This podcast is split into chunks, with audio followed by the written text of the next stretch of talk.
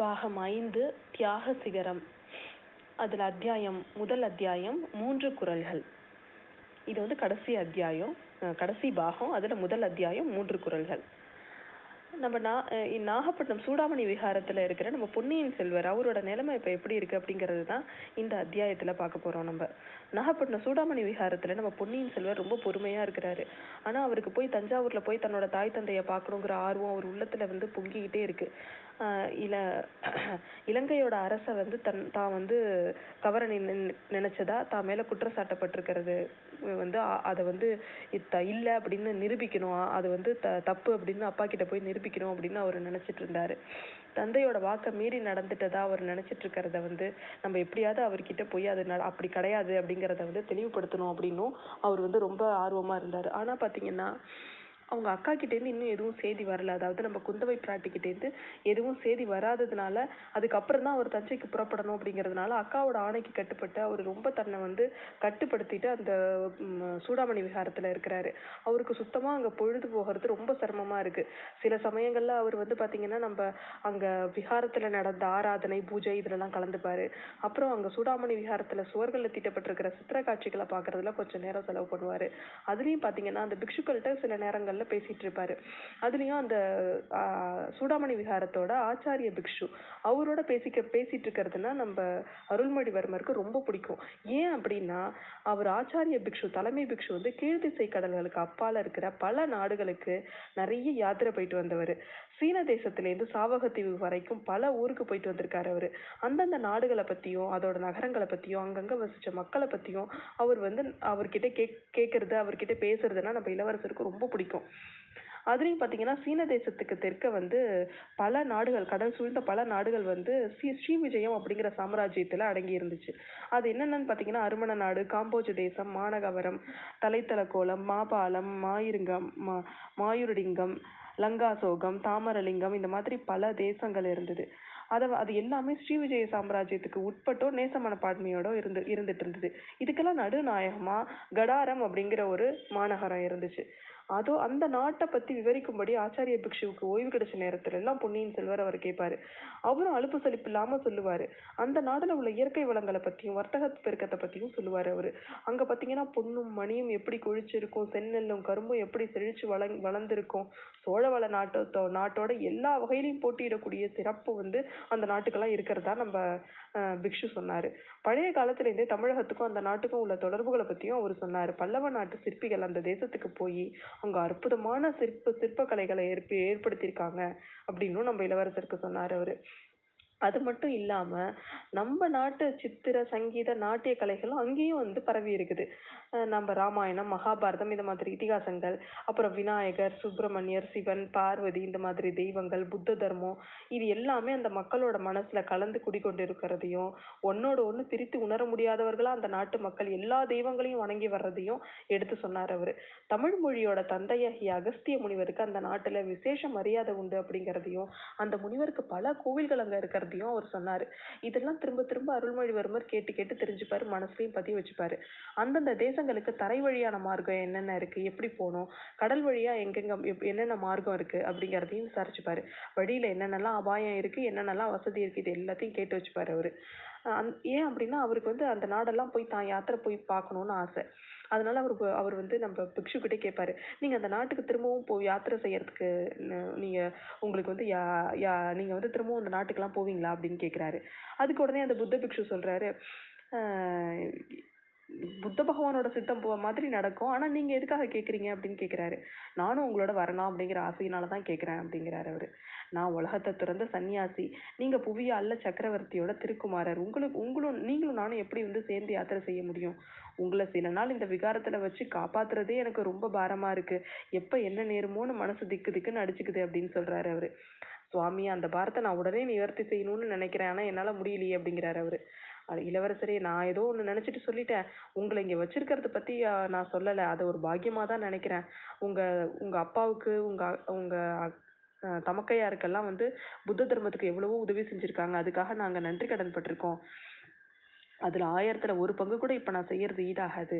நீங்கள் புத்த தர்மத்துக்கு செய்திருக்கும் உதவி நீங்களும் வந்து புத்த தர்மத்துக்கு நிறைய உதவி செஞ்சுருக்கீங்க அப்படின்னு சொல்லி அவர் சொல்கிறாரு அது மட்டும் இல்லாம இதுக்கு எல்லாம் பிரதி உபகாரமா ஏழை நாட்டுல மணிமகுடத்தையே உங்களுக்கு அணிக்க பிக்ஷுக்கு முன் வந்தாங்க. அதையே நீங்க மறுத்தீங்க. இலங்கையோட சுதந்திர சிங்காசனத்துல நீங்க ஏறி இருந்தா நூறு கப்பல்கள்ல ஏராளமான பரிவார பரிவாரங்களோட கீழ்திசை நாட்டுக்கெல்லாம் நீங்க போயிட்டு வந்திருக்கலாம். இந்த பிக்ஷுவை பின்தொடர்ந்து யாத்திரை செய்யணும்னா உங்களுக்கு வந்து ஏ- ஒரு நிலைமை வந்திருக்கவே வந்திருக்காது அப்படிங்கிறாரு அவரு. குருதேவரே இலங்கையோட ராஜகுலத்தோட சரித்திரத்தை சொல்ற மகாவம்சம் அப்படிங்கிற கிரந்தத்தை நீங்க படிச்சிருக்கீங்களா அப்படின்னு கேக்குறாரு இளவரசர்.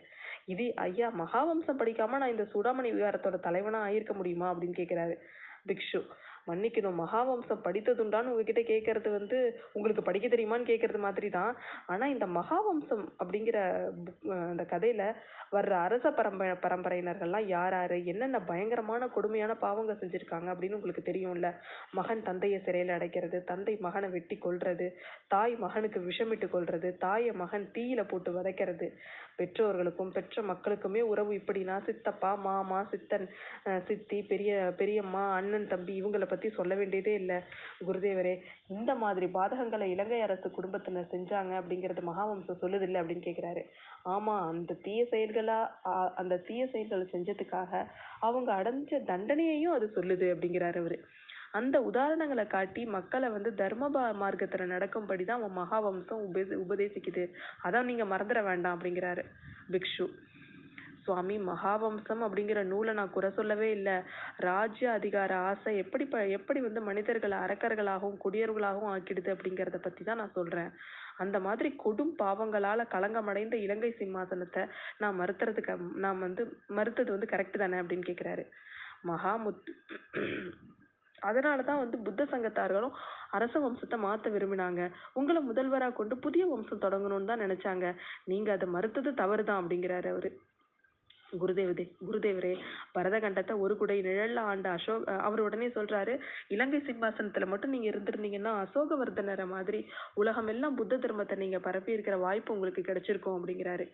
உடனே நம்ம இளவரசர் சொல்றாரு எல்லா உட- உலகத்தையே ஒரு குடை நிழல்ல ஆண்ட அசோகவர்தனர் எங்க? இந்த புத்த விகாரத்துல ஒளிஞ்சு மறைஞ்சு உங்ககிட்ட உதவியை நாடி இருக்கிற இந்த சிறுவன் எங்க? அப்படின்னு கேக்குறாரு.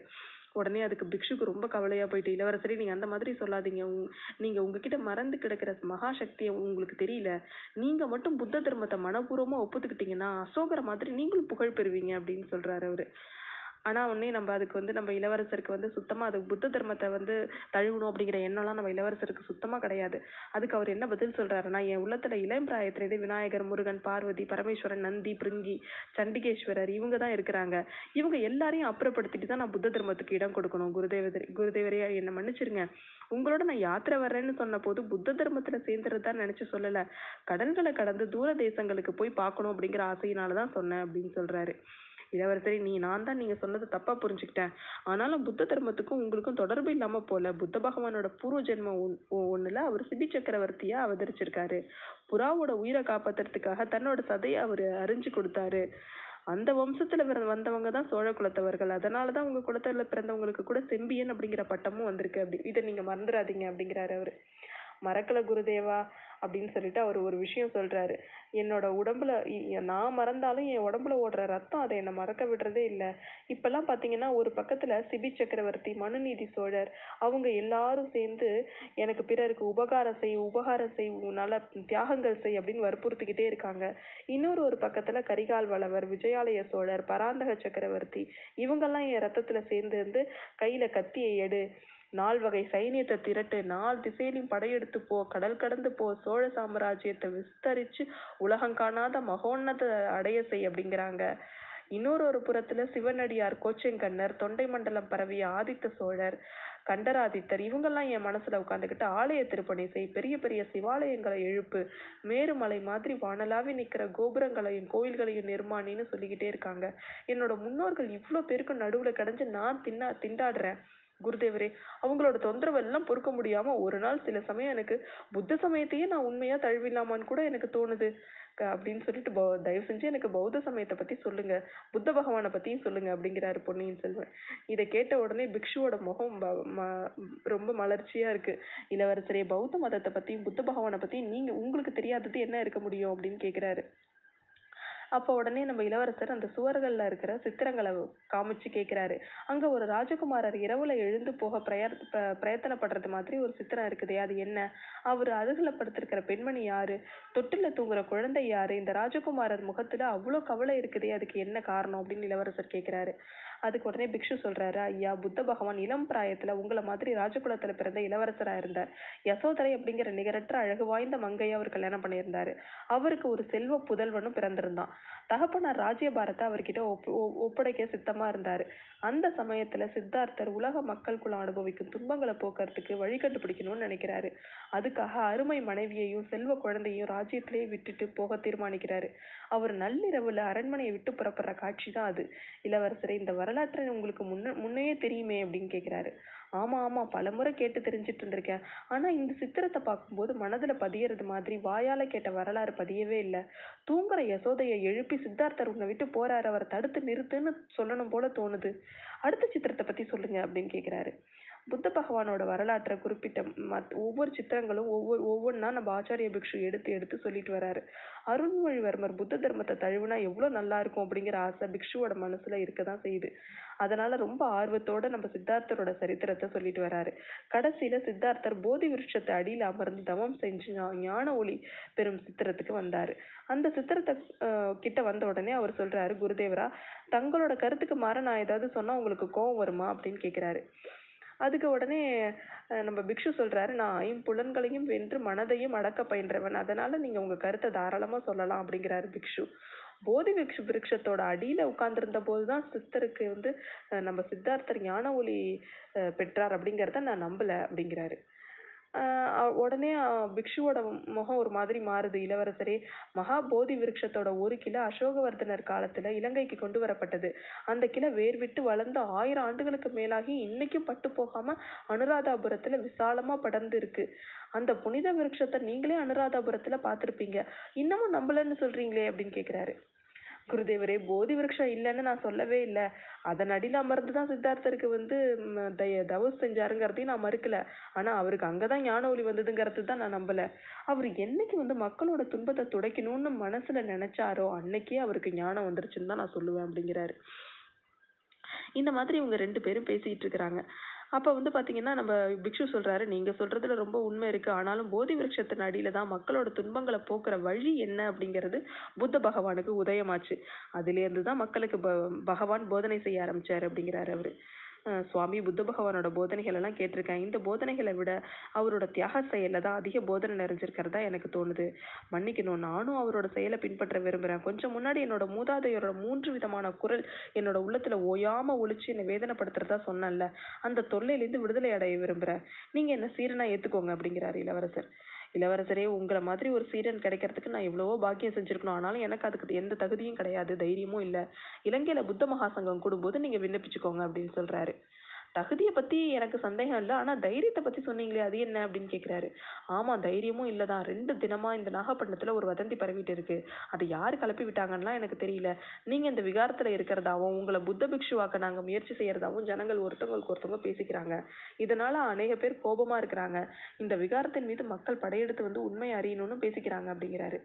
ஆஹ் இது என்ன பைத்தியக்காரத்தனம் நான் புத்த மதத்துல சேரத்தை பத்தி ஊர்ல உள்ளவங்களுக்கு என்ன கவலை அப்படின்னு கேக்குறாரு அவரு. ஐயா ஜனங்களுக்கு உங்க மீது கோபம் எதுவும் இல்ல. உங்களை ஏமாத்தி புத்த பிக்ஷுவாக்க முயல் முயல்றதா எங்க பேரில் தான் கோபம்? வெறும் வதந்தியே இவ்வளவு கலக்கத்தை ஏற்படுத்தி இருக்குன்னா உண்மையா நடந்தா என்ன ஆகும்? இந்த விகாரத்தையே ஜனங்க தரைமட்டமாக்கிடுவாங்க ஏதோ உங்க தந்தையோட ஆட்சியில நாங்க நிம்மதியா வாழ்ந்துட்டு இருக்கோம் அப்படிங்கிறாரு அவரு. அவர் சொல்லி வாய் மூடுறதுக்குள்ள பாத்தீங்கன்னா அந்த புத்த விகாரத்தோட வாசல் புறத்துல மக்கள் பலரோட குரல் திரண்டு ஒரு மித்தமா ஒரு பெரிய ஓசை கேக்குது. புத்த பிக்ஷு அதை கொஞ்ச நேரம் கேட்டுட்டு சொல்றாரு இளவரசரே நான் சொன்னது உண்மைன்னு நிரூபிக்க மக்களே வந்துட்டாங்க போல இருக்கு. இதை எப்படி சமாளிக்க போறோமோ தெரியல. புத்த பகவான் தான் வழிகாட்டணும் அப்படிங்கிறாரு. சுடாமணி விகாரத்தோட சுத்தி ஆயிரக்கணக்கான மக்களோட கூக்குரல் வந்து அந்த நேரத்துல கேட்டு கேட்டுச்சு.